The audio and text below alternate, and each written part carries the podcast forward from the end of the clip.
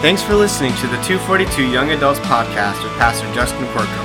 Our prayer is that this message will be an encouragement to your life in Christ. I'm really excited for tonight.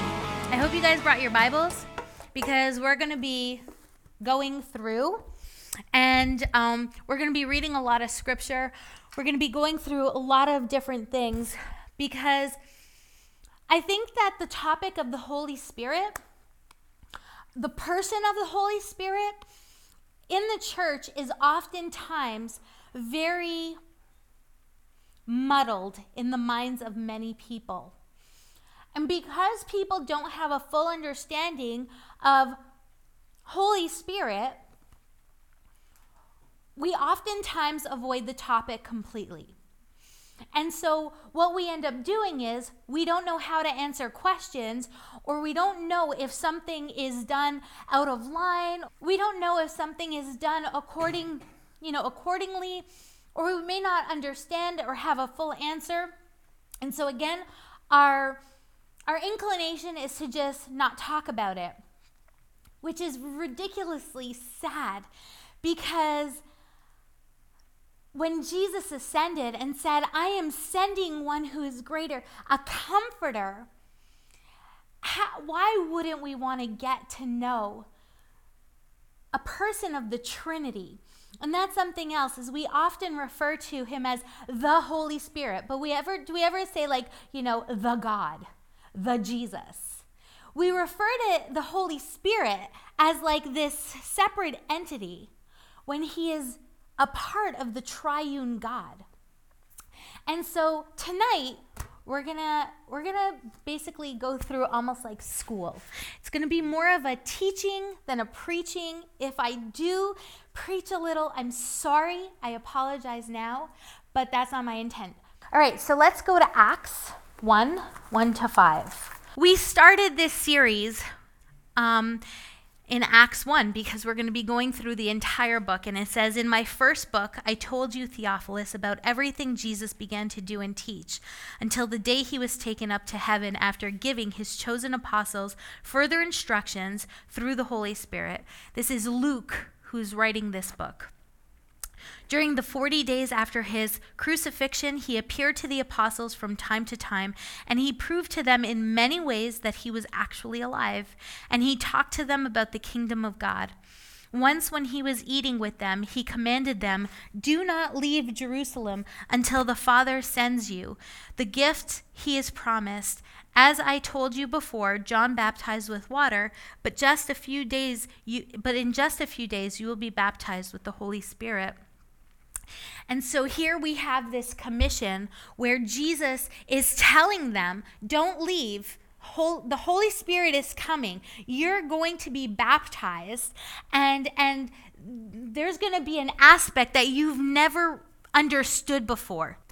We have this introduction in Acts, but before we could start, we need to go back to the beginning. And so, what we're going to be doing is, if you will, we're going to have four categories, okay? And I think for I know for myself that I'm I'm I could be visual. There, there are people who are visual. Some people, you could listen, you see it in your mind, and you're like, done. Other people, you need to actually see it. And I think that for this specific topic, it'll be easier to understand when you if you separate it and you see that there's distinctions of every ca- category.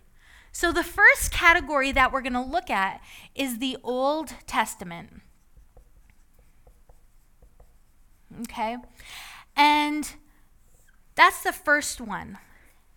And I'm going to write down some some areas and we're going to read scripture. Because we have to recognize that Holy Spirit just didn't come. The Holy Spirit wasn't just there like in the New Testament where you're like, oh, now he's coming. You have to recognize that right in Genesis, Genesis 1 2. So that's our very first place that we're going to go. It says, The earth was formless and empty, and darkness covered the deep seas, and the Spirit of God was hovering over the surface of the waters. So Genesis, okay, 1 2. He hovered. The Spirit was there. And then if we go into, as you go through different books, you see that the Spirit came upon. And, and you'll see that in many places. Came upon. And all of a sudden, there was this powerful utilization of men and women. And so, an example would be Joshua in Numbers 27 18. Othniel in Judges 3:10, Gideon in Judges 3 uh, 6:34, where you see that God was raising up judges, these people, and the Spirit of God was on them. And they led the people. They did mighty acts. And, and you see just um, incredible things that they accomplished for the Lord through this power. One is found in Exodus, and let's go there because I think that this is a really cool, um, it's a really interesting example. Because, again, you have to think that Genesis to Revelation, right? There's this interwoven story that oftentimes we compartmentalize. And so we see it as, you know, like Old Testament, New Testament, prophets, gospels, letters. And we kind of, you know, but there is ebb and flow through the entire Bible. And you see that God gave us hints to what was coming. And I love it. There's this pastor who often talks about how the Old Testament was a shadow to the new. It was, it was a, a foretelling of what was to come. And so, especially that we have the New Testament now, we can read it and we can see that there are so many aspects that are applicable that, that people in biblical times may not have been able to link the way that we could have, if that makes sense. But we're going to go to Exodus 35, 30 to 35. And this is. Um, this is the story where they're going to start getting ready to build the tabernacle. And, um, and it says that, so we start in 30. Moses told the people of Israel, the Lord has specifically chosen Bezalel, son of Uri, grandson of Hur, of the tribe of Judah.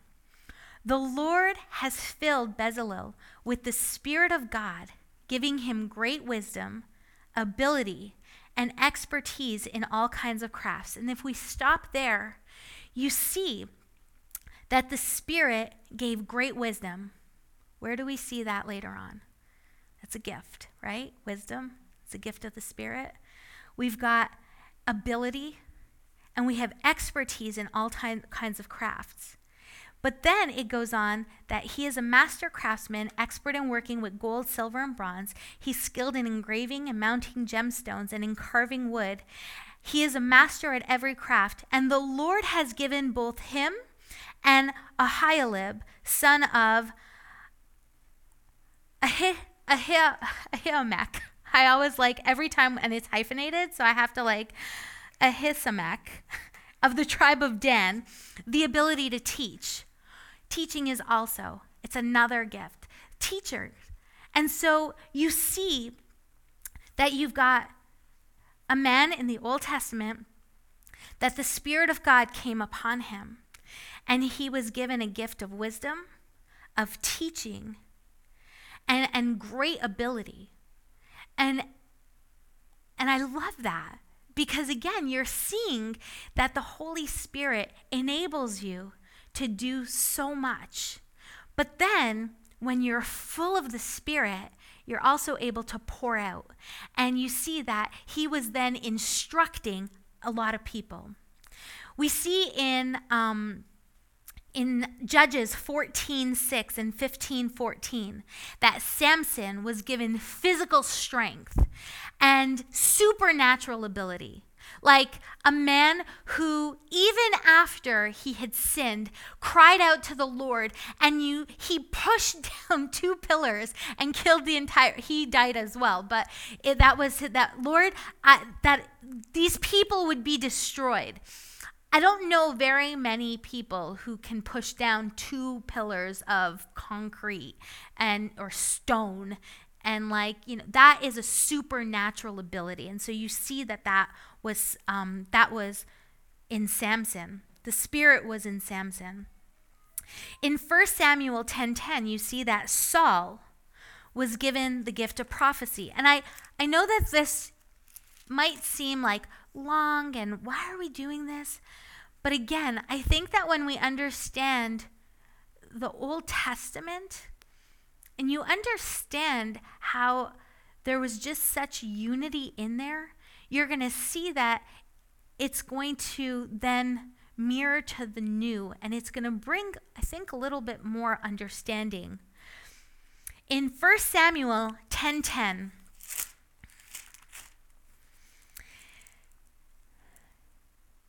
um, we see that when Saul and his servants, okay, so, sorry, Justin just put one of the verses. But um, if you back up to verse 6, it says, At that time, the Spirit of the Lord will come powerfully upon you. This is Samuel prophesying, and you will prophesy with them. You will be changed into a different person. And so you see that when the Spirit of the Lord comes upon you, okay, you're a different person.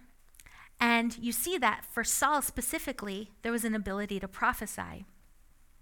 And so later on, as Saul turned and started to leave, God gave him a new heart, and all Samuel's signs were fulfilled that day. When Saul and his servant arrived at Gibeah, they saw a group of prophets coming towards them. Then the Spirit of the Lord came powerfully upon Saul, and he too began to prophesy. When those who knew Saul heard about it, they exclaimed, What? Is even Saul a prophet? How did the son of Kish become a prophet? And one of those standing there said, Can anyone become one, no matter who his father is? So that's the origin of the saying, Is even Saul a prophet? When Saul had finished prophesying, he went up to the place of worship where he, um, Where have you been? Saul's, okay, and this is going on, but whatever. So, not that whatever, but the story continues. So you see that, that there was, there was a, a, a change in him. However, in Saul, there was also a moment of disobedience. And you see that the Spirit departed. And so, again, there wasn't that permanent coming of the Holy Spirit. And so there were times where the Spirit came upon them. And we're going to see later that the Spirit could stay. But in cases of, like, again, disobedience, there was a lifting. I mean, so much so that later on, he consults a medium. Medium, right? I, last yesterday I kept saying median. I'm like, no, that's the thing on the road. A medium for advice. So he now has, like, you see this stark contrast between someone who the Spirit was full. He had a new heart. There was something, I mean, significant to the point that people were like, even Saul, like, wow.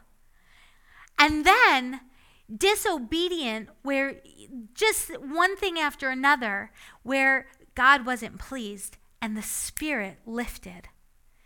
And all of a sudden, and you see it, you see that Saul's his kingship was done. And then and you see, you know, and then Samuel is like it's not going to be you. God is raising up someone else and that someone else was David. Um and I, I think what's interesting about this, and I was I was telling the girls, sometimes like you know when you read something or you're, you're, even when you're studying something sometimes you don't connect dots and yesterday um, or the day before justin and i were going through it and we were talking it was wednesday And as we were talking and we were just like going through all of this, it just hit me so powerful. Um, and I'm going to explain in a minute because, again, we kind of could take for granted the things that are in the Bible or things that we like just fail to pick out. And this is one of them. And so, David, you see that God chose a man who was after his own heart, right? That that that was his and he was and Jesse said, "No, look at this son and look at that son. And what about this one?" And Samuel said, "No, none of these are them." And he said, "Don't you have any other boys?" And well, yeah, my my youngest David, but he said, "That's the one." And what I love, we're going to go there is in 1 Samuel 16 13. It says, And the Spirit of the Lord came powerfully upon David from that day on. Now think about that. Okay, there were many cases where the Spirit came upon them and then was lifted, or they had these moments of power and then lifted. But this specifically says that the Spirit of the Lord came upon him powerfully from that day forward. And you see that even though David messed up pretty big, like he had a woman's husband murdered and committed adultery, it like you see that there were things that, you know, displeased that were displeasing in God's sight. You also see, though, that his heart was after the Lord. A, a, broken spirit and a contrite heart. You see that he was repentant. You see that that he longed for the Lord, for the presence of the Lord. And this was what kind of hit me was that how many of you okay, and just like show of hands and nothing that or don't whatever i don't know if you feel comfortable but how many of you like ever saw that verse and thought about it the verse like and the spirit came powerfully upon him from that day on like has anybody ever because um, i'll be honest i didn't either but then when i started to think about it and i was like from that day on duh like who wrote most of the Psalms? David. And how many prophecies were fulfilled through the Psalms? A lot. David was used prophetically, and he probably didn't even realize it as he was penning these beautiful Psalms. And we see it, and like, again, it's so crazy because even just in Acts, when we were reading about how they were going to fulfill, like, they had to replace um, Judas and they they chose Mattathias, or it was Mattathias and, and Joseph, which they, they had long names. Yeah. But you see that Peter understood about this in our Connect group that there was an awareness of the Psalms that he could say, you know, he continued, This is written in the book of Psalms where it says, Let his home become desolate. Now we must choose a replacement. And then where was the second one? So they nominated two men, Joseph called uh, Barsabbas, also known as Justus, and, and Matthias. And they prayed and they cast lot, and Matthias was chosen. But you see that God used David through the Holy Spirit because the Holy Spirit never departed from him in a very powerful way. We also see that I mean, uh, Jesus came through the Davidic line. And so you see that there's just even the lineage, which was a fulfillment of prophecy. And so we see that Peter quotes David's Psalms in replacing, in preaching to the, the 3,000. You see through Christ. You see that the Old Testament, and I'm going to put it, shadow to the new,